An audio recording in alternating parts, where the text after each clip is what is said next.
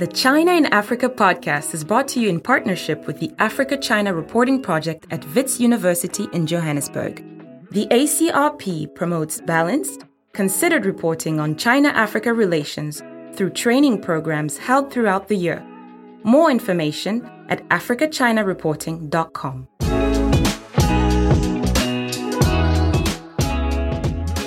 Hello and welcome to another edition of the China in Africa podcast, a proud member of the Sinica Podcast Network. I'm Eric Olander, and as always, I'm joined by China Global South's managing editor, Cobus van Staden from Johannesburg, South Africa. A very good afternoon to you, Cobus. Good afternoon. Cobus, today we're going to get quite nerdy on the economic side. Again, this is really important in part because of everything that's going on economically in Africa and throughout the global south.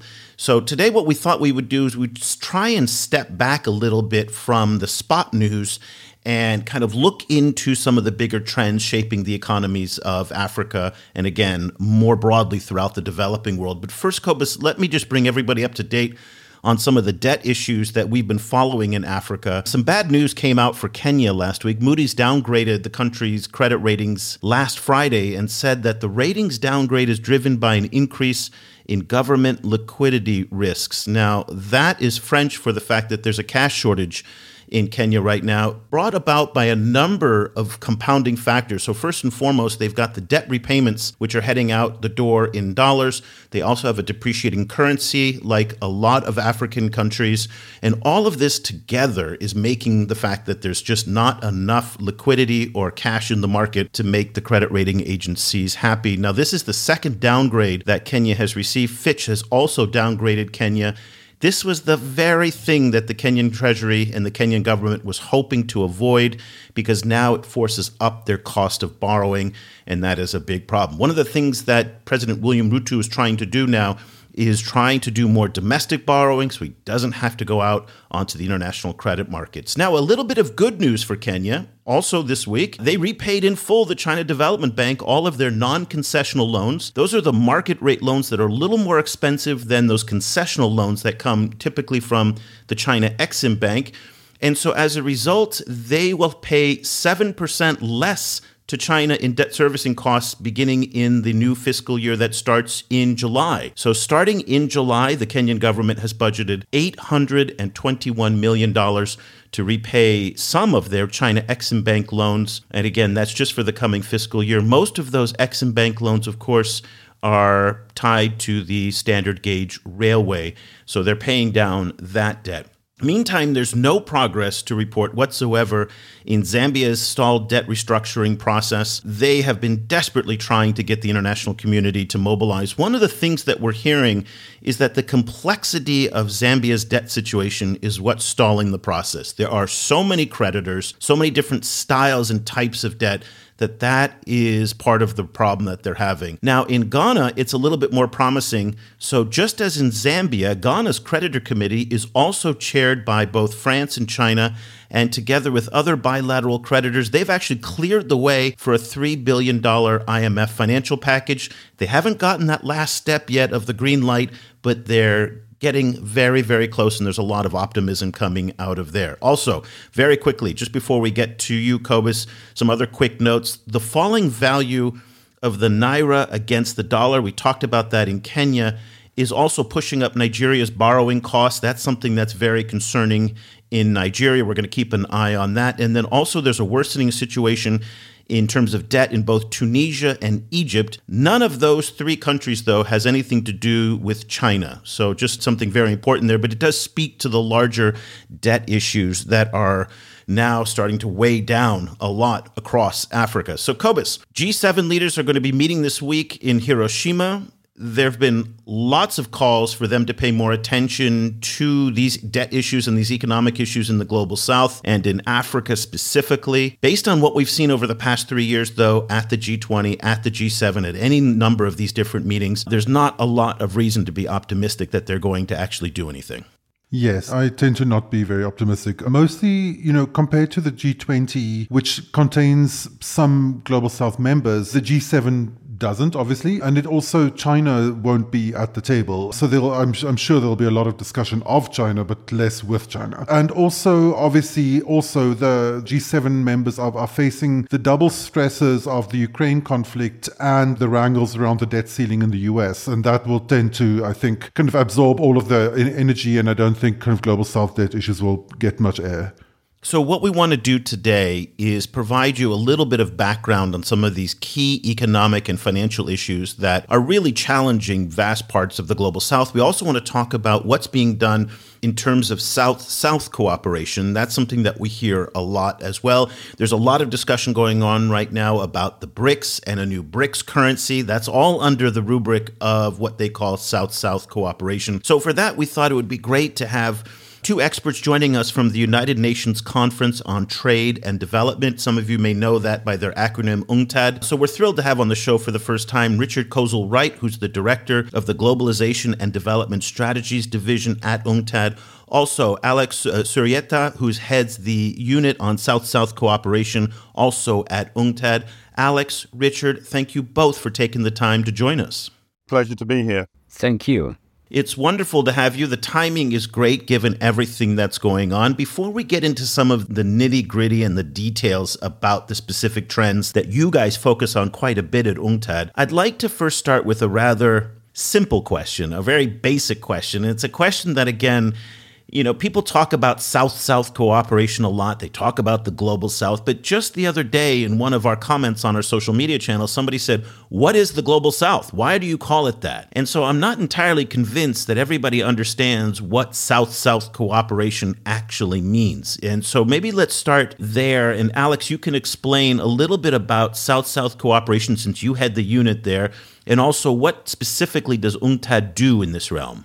Okay, well, thanks again, Eric. Indeed, I'll try to fill in some elements, and most probably Richard, who has a longer term perspective because he has been in UNCTAD for a longer time, and probably he will complement. The story for us is that South-South cooperation is fundamental, is intrinsic to the history of UNCTAD itself. If you uh, would remember, UNCTAD was created in the mid 60s in the middle of a kind of recovery from the war. And in that context, many policymakers of the developing world they started to form kind of groups and alliances trying to reflect on how this uh, new phase of the world economy after the war how is going to benefit them the countries in the South. I'll come to the conceptualization of the Global South, which is a very fuzzy concept anyway. But before that, it's important to understand that the countries of the developing world were starting to feel that the new advances after the war were not really benefiting them strictly because of the existing asymmetries in trade. That means that countries in the south were mostly exporting commodities and the prices of their commodities was slowly decreasing vis-a-vis the prices of industrial products that were produced in the northern countries, for example. Another form of asymmetry was the difficulties of countries in the south to trade in their own currencies while they have actually to abide to trade in the major currencies, mostly the dollar. And together with that... But, but sorry to interrupt you, it seems that 60 years later, after the founding of UNCTAD, both of those trends are still very much in practice today.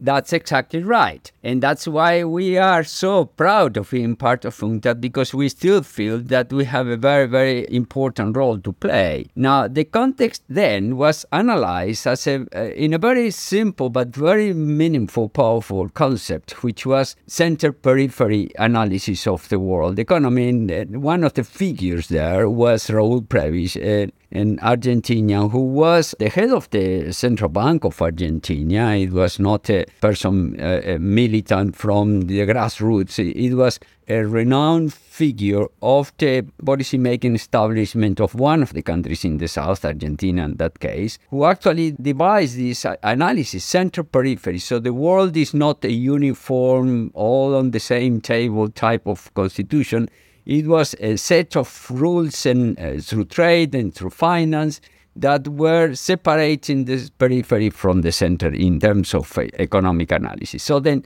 and that frame or center periphery analysis was very useful 60 years ago. Now, what happened? What happened now is that in the context of precisely the global financial crisis that happened something like 12 years ago, well, actually a bit more, 14 years ago, in this financial crisis, then it became very clear that also the countries in the north were affected by the asymmetries of global finance, or putting it differently, by the fact that financing was ruling the, the decisions behind the main economic developments in all countries. And so in that context, we in UNCTAD, we responded to various calls of groups of developing countries in various of the um, conference, United Nations conference, in New York and UNCTAD conferences specific to our institution, we responded to that by amplifying that kind of analysis, but reinstating the fact that there are still asymmetries between the North and the South, or putting it differently, between the developing countries and the developed countries.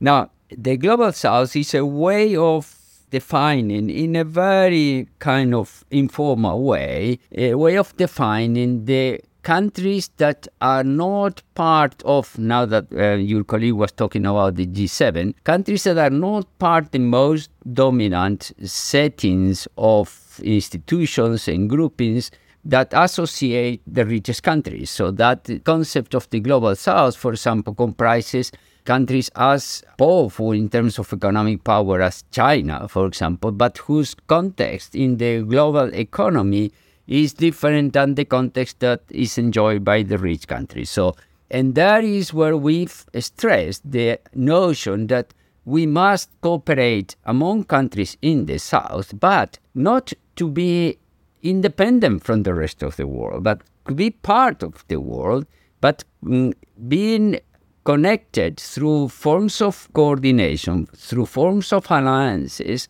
and through trade and through finance, but together exercising some leverage to make some significant gains in a world in which there are asymmetric forces. So that's the idea of coordination from the perspective of UNCTAD.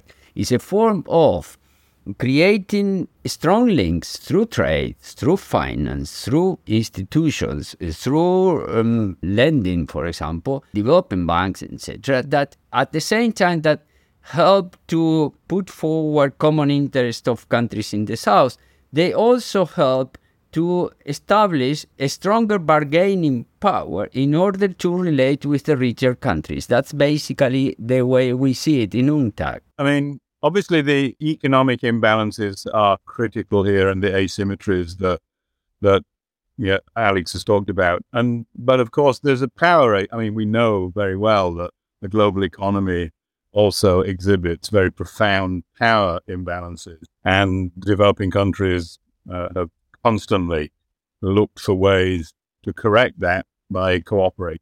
And the notion, I think, of solidarity across countries that are very different but face the same economic asymmetries, you know, emerges in the 1950s in the Bandung Conference in Indonesia uh, in, in 1955 and then in UNCTAD in 64, and then a whole series of events in the 60s and where developing countries came together despite their differences to try, build up a, a, level of solidarity amongst themselves to be able to contest uh, the rules of the game that had been shaped fundamentally at the end of the Second World War in Bretton Woods and, and elsewhere, and to kind of devise a different way of uh, managing the global economy that would bring advantages to them. And that culminated in the case of UNCTAD and developing countries in the idea, I'm sure you know, of a new international economic order in the 1970s. And South South cooperation is very much closely associated with that period of developing country solidarity. The basic kind of principles and values of South South cooperation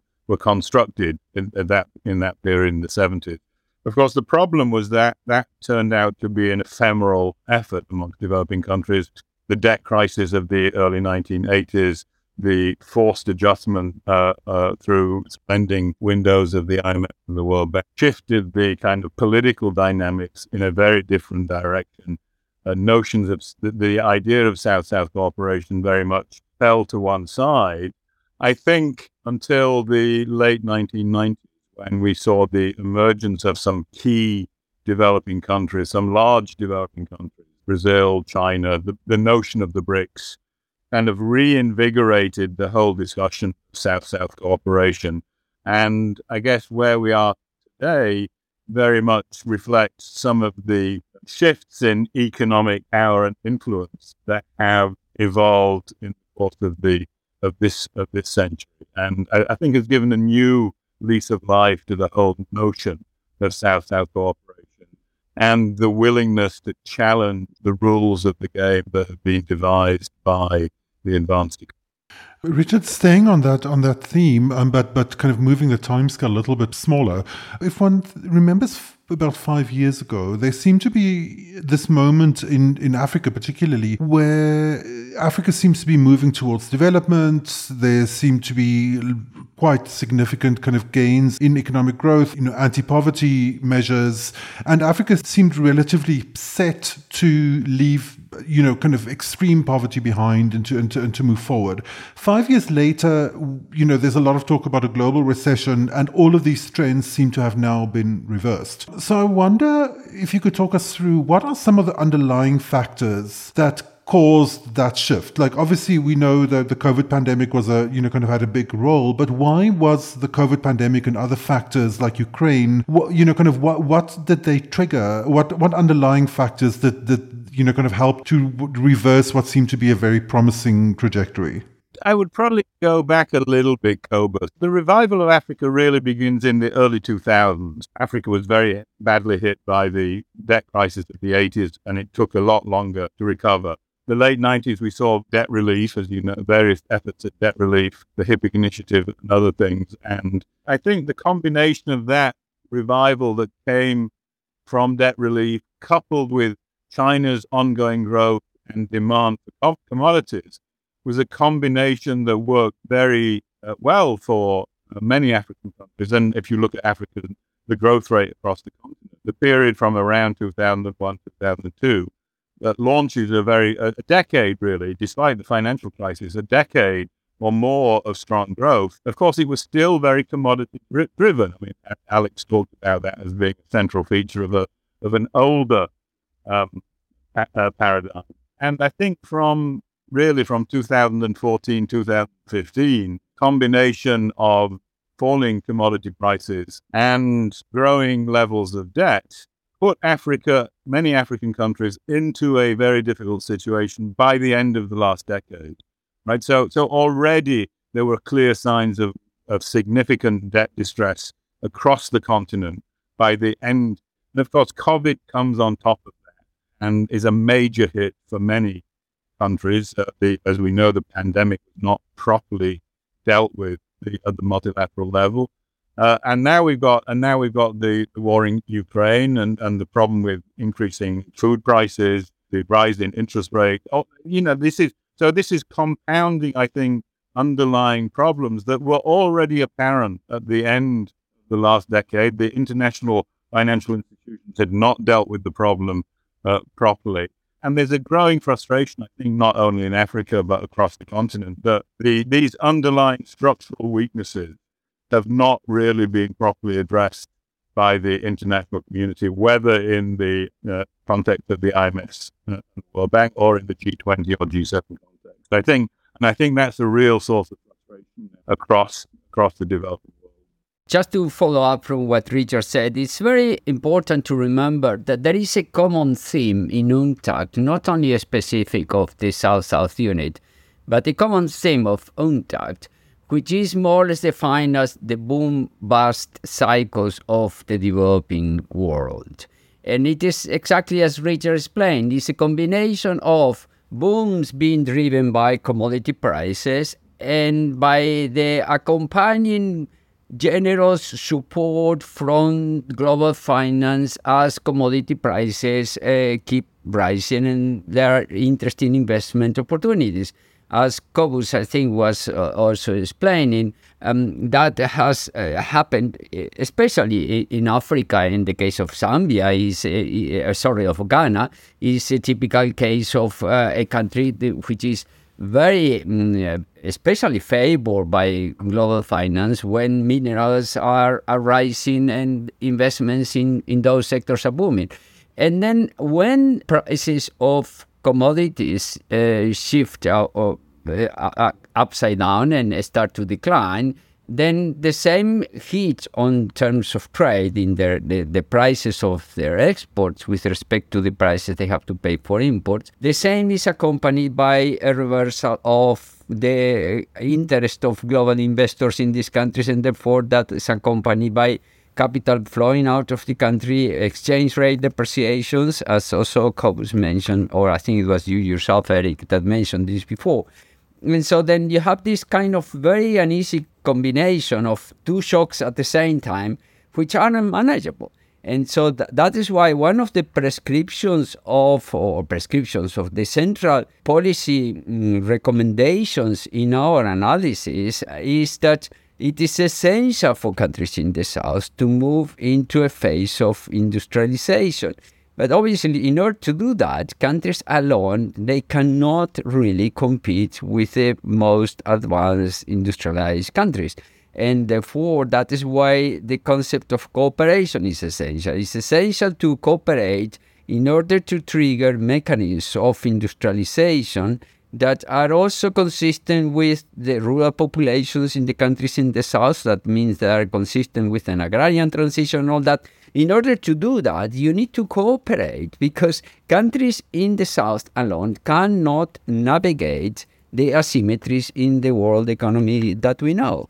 But at the same time, you are portraying these developing countries as victims in some respects of many of these international trends. That is, we've talked about the war in Ukraine, about COVID, about all these different things. And I haven't heard from you, and also I don't hear a lot in the development discourse how much bad governance has to do with it. So, in the boom and bust cycles that you've talked about, when commodity prices are high, you had people like former Zambian President Edgar Lungu you know, wasting and frittering lots of money away. And I think we have to talk about bad governance in those boom cycles that didn't take advantage of that to invest in human capital, to cut down on corruption, to make sure that they're investing in education, healthcare, roads, infrastructure, and other things. And instead, what ended up happening is they took on enormous amounts of debt. And maybe before the pandemic, they were doing well, but there was no shock absorbers in their system. So the pandemic came and the wheels came off the wagon. At what point do we start talking about global south leaders and specifically in places like Africa who have robbed their people of their futures in part because of bad economic decisions that they've made? Well, intrinsic to the conceptualization of um, South South cooperation and integration is the notion that the central divide in the world economy is not between governments of the South and governments of the North. The central divide is between mm, a dominant sector of the global private sector and the peoples of all countries. And, and these all countries include also countries in the North.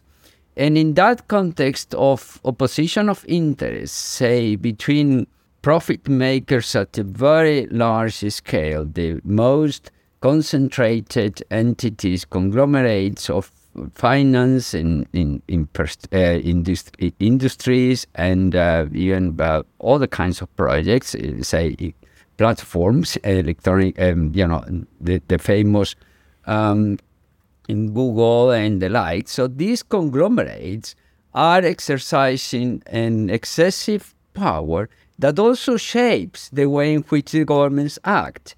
So it is true that there are instances of corruption, many of them, we cannot deny them. And, and, and to be honest, not only in the developing world, but these instances of corruption take place because, because the way in which these global corporate forces influence the developments of a country are very difficult to manage. And uh, as a matter of fact, as you talk about, for example, countries in the south that get excessively indebted, most of these um, transfers of funds, say lending, investment from the major economies into countries in the south, they happen first through the private sector, where governments have very little to do unless that they establish forms of regulation for which you need also some degree of coordination.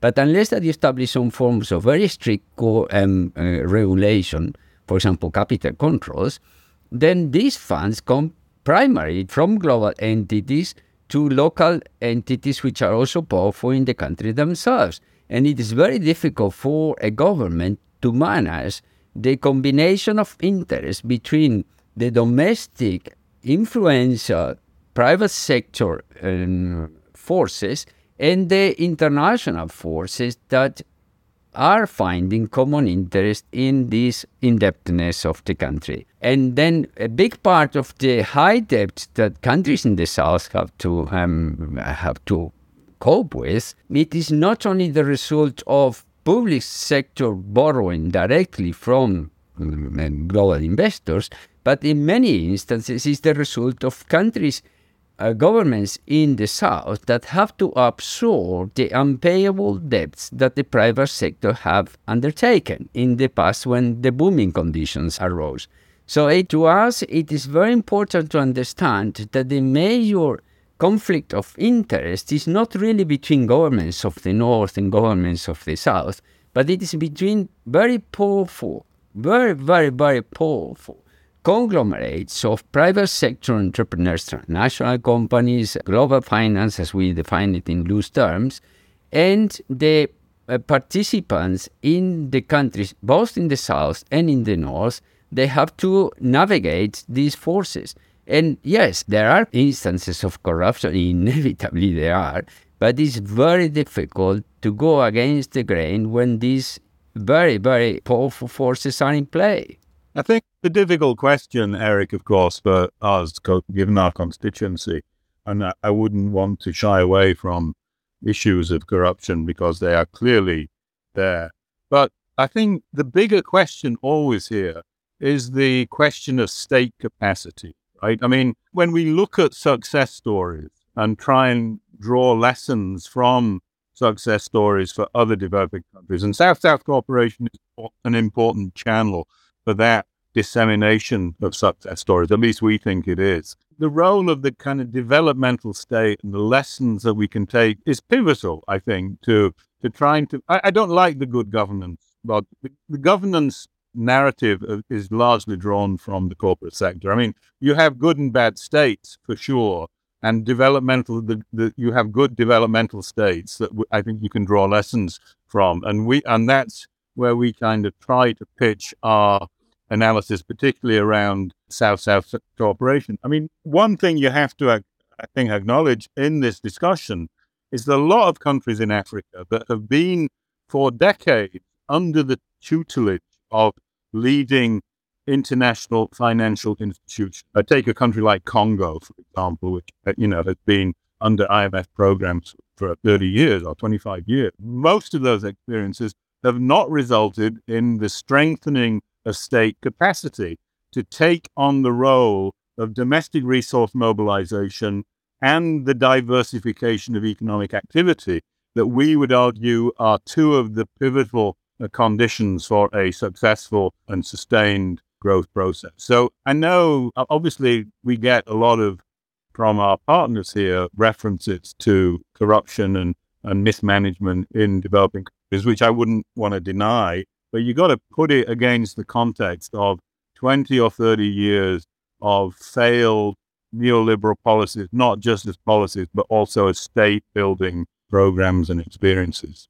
So, in this context, how should we think about development? The, this kind of bifurcation between global corporate power and the populations of the global south, like during the height of the kind of neoliberal era, there was these kind of neoliberal kind of development narratives, which I remember a lot years and years ago in South Africa, you know, where the concept of development was very explicitly linked to also attracting foreign direct investment, for example. You know, after we, we now in a debt crisis. We're now in this kind of like long hangover after the 2010s. And w- how has the concept of development shifted? And or how should we think about the concept of development now? The best way to think of development now is to think it in a global perspective. It has always been the case that development is eventually a way of moving ahead in terms of industrialization, building the institutions, uh, getting the countries free from uh, external debt, or moving into um, levels of external debt that are manageable. So all these elements, which are part of the kind of development paradigm, always had to do with some degree of interacting with the world. But in the context of this last three, four decades, it becomes imperative to think of development as a global challenge, uh, in the sense that it is both meaning that it is nearly impossible for a single country, especially if it is small, to sustain a process of development unless that the entire world economy is development in a stable way. At the same time, the concept of global development means that in order for a country to position itself through a strategy of development has to consider how to navigate these asymmetries of forces that exist in the world economy. So, in essence, we think that now more than ever before, the concept of development has to be attached to a strategy to deal with the global economy. And that's why there was a, a very kind of pioneering text written in preparation of the UNCTAD Conference 12, uh, sorry, in 2012, the Conference 13. And in this seminal work, then a kind of new development uh, or a new framework was proposed, which is a framework in which we talk of development led globalization. We are not talking of development alone, of countries alone. The, the hope that a country alone can develop in the sense of getting into a sustained process of um, industrialization, institutional capacity, productivity, employment, stability. This hope for a single country it has to be forgotten. There is no way around than achieving a stable and sustained process of development unless that we think at it from a global perspective. And that's all the more important nowadays when we realize that climate is becoming a very fundamental issue, and climate is also essentially a global issue. So that is all to say that the way in which we think about development is a global concept, and from a policy point of view, has to be sought out in terms of what type of policies are important in order to achieve this kind of global development agenda. And uh, here again, South South cooperation is essential. Yeah, Richard, let me just follow up on this very quickly. So, Alex is talking about development as a global concept, and I'm going to ask you a slightly awkward question given the position that you're in. So, I fully expect you to to evade, dodge, and bob and weave around this one. But let me just go ahead and put the question out there. We are at the dawn of a new great power competition that was never really foreseen in the charters of the United Nations and the multilateral institutions when they were built in the post war era. There was a sense that we were done with this. These news institutions were going to insulate us from returning to the bad days. Certainly, after the end of the first Cold War, that was the assessment. Here we are yet again when blocks are starting to form, when coalitions are starting to form, and there's a lot of tensions. And oftentimes, developing countries and global south countries are caught in the middle now of these rivalries that are emerging in lots of different ways. And also, the United Nations could never have imagined that two of its permanent members would be, or three of its permanent members would potentially be in conflict with one another. So, again, we have things that were unimaginable. In that context, are the institutions, including UNCTAD, prepared and qualified and competent to be able to deal with the challenges that we're seeing today massive flows of private capital, climate change, great power rivalry, pandemics. So far, I think there's a compelling case to make that those institutions have failed most people in the global south. What's your take on that? And again, I do fully appreciate the position that you're in. So if you want to give a diplomatic answer, you have a way out on that one. Yeah, we're not we're not hugely diplomatic in that. In a funny way, I think, you know, there, there's a certain sense in which the UN's effectiveness, international institutions in general effectiveness, was greater when you had that competing power relationships, right? So in the 60s and into the 70s, when the East West political division was still strong, there was a there was a kind of opportunity there for institute multilateral institutions to kind of find some space in the kind of power vacuum that allowed them to be more effective in terms of structuring or restructuring the rules of the game in a way that was more supportive of developing countries. I, I mean, to me at least, uh, this is my personal view, multilateralism has lost its direction and energy in a world that has gone uh, neoliberal. I mean, it's not clear that from a strictly kind of conceptual point of view, you need multilateral institutions in at least economic institutions in a neoliberal world because the market should provide the necessary signals and opportunities for all players to maximize their gains and returns. So I don't buy the story that the multilateral system has this kind of 75 years of uninterrupted kind of development. I think there was a fundamental change in the effectiveness and operations of multilateralism that came after the shift to a, call it what you like, neoliberal, finance driven uh, uh, globalization world. And I, I think we're moving away from that world now, as you rightly said. And to some extent, it's important that the multilateral institutions pick up some of the good traits that I think were apparent in the years immediate and decades immediately after the Second World War and combine those good traits with with the new demands that we're talking about, particularly the climate challenge being the most obvious. So I think to some extent multilaterals need to rediscover their own history and to draw on the best parts of that history to be able to tackle both the planetary and the developmental challenges that we're talking about. And I think we're seeing signs of, and I think South South cooperation to some extent and its rebirth is a sign of that. I think that, for example, the re emergence of industrial policy, rediscovered, of course, by the advanced economies, not developing countries have argued. I mean, you mentioned South Africa. These are countries that have been long arguing the case for industrial policy, but complaining that the rules of the international economy stop them from doing effective industrial policy. Now that the advanced economies are also finding out that the rules of the game are not good for their attempt to revive industrial policy. They're ignoring the rules of the game that they invented. And I think there's lots of opportunities in this kind of uncertain and disturbed world for genuine multilateral responses to actually become uh, more effective and more significant, certainly than they have been over the last uh, 20 or 30 years.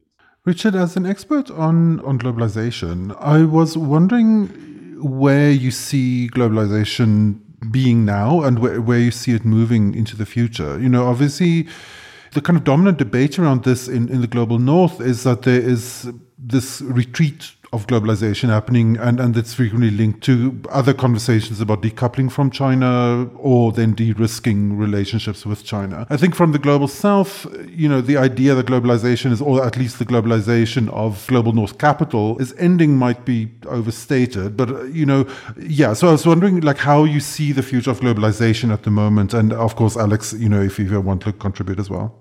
To some extent, I feel that it's a lazy term, right? Globalization. It's not really clear what people mean when they refer to globalization often. And and and so the kind of and we in UNCTAD, the term that we have always used, and I, th- I still think is a better term to describe interactions across borders, is interdependent. So economic interdependence has certainly been a feature of the global economy in the post-war period. But the nature of that interdependence has changed in very fundamental ways over the last 70 years. So, as, as Alex mentioned, and, and is obvious in a way, deregulation of financial markets, the growing increase of private capital flows, the growing significance of debt as an engine of growth are much more significant today than they were in the 1950s or the 1960s, where trade and commodity uh, relations were a, a, a, more powerful feature of the inter, of the kind of interdependence that came out of the Second World War. So we're not talking about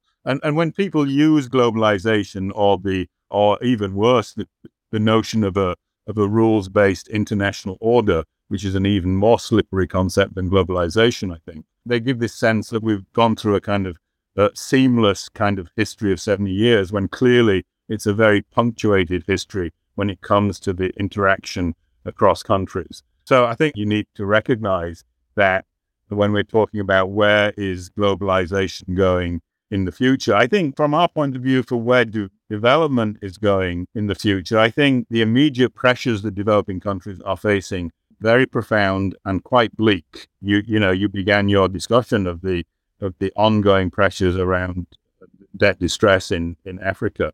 And those are clearly getting worse. And at least from the work that we do in UNCTAD, unless we can overcome those debt constraints, it's very difficult to see how many developing countries will be able to generate the investments that they need, not only to meet their long-standing development challenges, but to combine those long-standing development challenges with the need to make headway on the climate challenge. And I, I, I, it's, I just don't think it's possible for many countries to do that, given the kind of debt burdens that they currently face and the threats of austerity that those debt burdens constantly. So that the debt issue is a very troubling one. At the same time, I do think that some of these discussions, again, in Af- including in Africa around the continental free trade area, a revisiting of the industrialization agenda, which I think is happening, in Africa, I think is a real positive step forward. And and if you can combine that notion of a regional trading bloc with a serious agenda of diversification and industrialization, then I think there are huge opportunities for, for countries and governments in Africa to, to exploit some of the developments that, that we've seen place. So I think right now it's a very mixed, I think it's a for development, it's a very mixed picture. How, in, in response to your question, Cobus, where globalization features in that, I'm not sure because I'm a little bit skeptical of the of the over overuse, to some extent, use of the, the term globalization. Alex, we're running very, very short on time. So if I could just get your final comments just to pick up on what Richard was saying in response to Cobus's question on the future of globalization. Yes, as Richard uh, stressed, so the globalization concept has been abused and at the same time it is now being abused the term of deglobalization in the sense that in reality countries in the north in the south and between the north and the south, they are extremely, extremely intertwined in terms of uh, trade and finance and regulations or the lack of regulations of the apparatus of finance and indebtedness.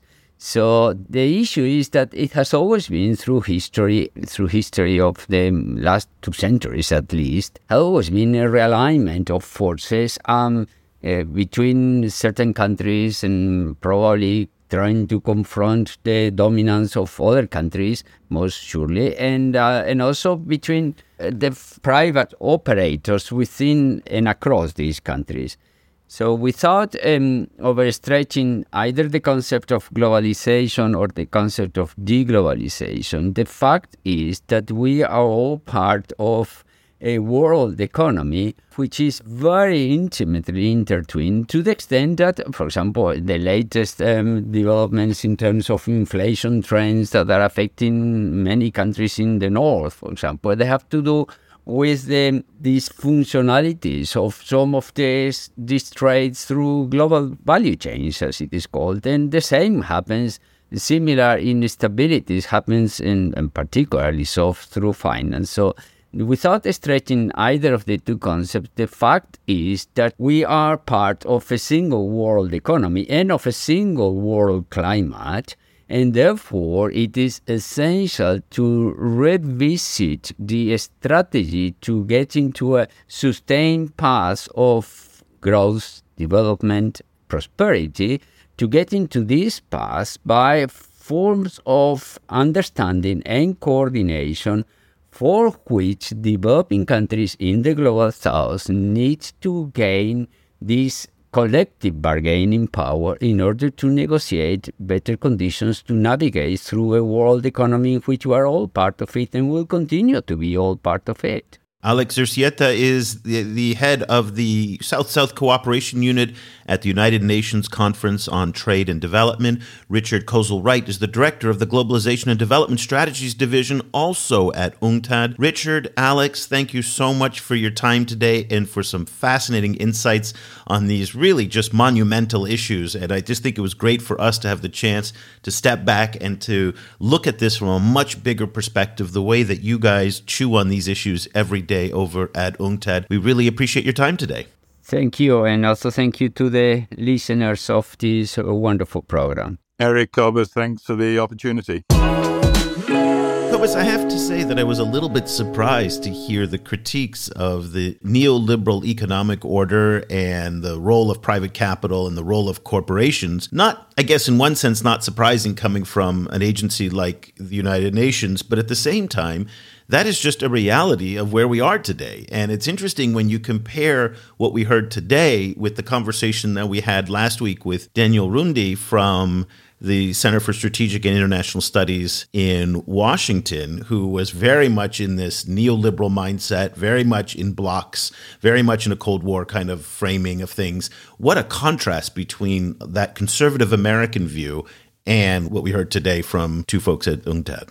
Yes, it's, it's really interesting, and both of those conversations like provide different, interesting kind of perspectives on the issue of private debt, for example, in you know in the global south, which has been a very significant like source of funding for African countries, but is now also a very significant cause of debt distress um, in those same countries. So these these kind of broad issues around what like where we are in terms of development and, and whether it's even possible for individual countries to develop their way out of poverty, that conversation I think is really really crucial and particularly crucial at this moment of crisis. Well, it's interesting because this whole conversation about private debt and Chinese debt in Africa in particular is provoking some rather uncomfortable conversations in many African countries. And I'm thinking particularly of Kenya and Ghana right now, where they're having to do two things. One is to turn more to domestic sources of revenue, either through domestic bonds, and then the other one, and I know you're going to find this one very interesting because you've mentioned it before tax collection. And the quantity of tax evasion in many African countries is alarming, and in part because ruling power cliques and parties don't like to crack down on tax revenue because that goes against some of their powerful backers and constituents. But now their backs are against a corner because they cannot raise money on the international markets. They can't borrow bilaterally from countries like China anymore because China's just out of that game. So where else are you going to get money? You're going to have to get better at enforcing tax collection. And, and by the way, this is not uniquely an African problem. This is also a problem in the United States as well, where our tax collections have gone down quite a bit as well. So, again, not uniquely a global south problem, certainly not uniquely an African problem. But in the context of Ghana and Kenya, tax collection is one. And then the other one is the amount of cash that leaves Africa every year illicit or otherwise, is just alarming. And if more of that money and that capital can actually be captured onto the continent, you think that that would really help to move things forward. This really plays into this split between global south populations and global north corporate power that Alex was, was outlining. Because I recently saw breakdowns of illicit financial flows out of Africa, and I fully expected corruption to really had. The it and corruption was significant but it was actually a smaller factor than tax avoidance by global north companies. You know the tax not being paid by by very large corporate investors to african governments is a really big problem in in uh, in the african bottom line. Can you just explain that a little bit? I'm not following. So you're saying just yeah break that down for me a little bit this I'm no expert on this issue, but um, and you know UNECA, for example, in, in Africa has done a lot of work on this. But it's to do with tax taxes that should be paid, particularly by by commodity producers, and that is avoided in different kind of legal and semi-legal and frequently illegal ways. So you know, so so these are these are you know partly this is because of of very kind of corporate friendly um, tax regimes set up by countries to to attract investment. Part of it is by understating reserves or understating profits or, you know, kind of exports. There's a whole bunch of different ways that these companies avoid paying the taxes that they need to pay to African governments. And it really is a, it's a massive problem. It's the same kind of thing where Apple is an Irish company, actually, because Apple sets up its corporate headquarters in Ireland and or FedEx didn't pay any federal tax in the past couple of years. Amazon the same way. It's shocking how little tax they pay. So you're right. The corporate entities are kind of working in a world that's of their own making. But I want to get your take on this question that I put to to Richard and Alex about whether or not you think these institutions are wired for the 21st century and the challenges we face today. I don't have a lot of confidence that they are.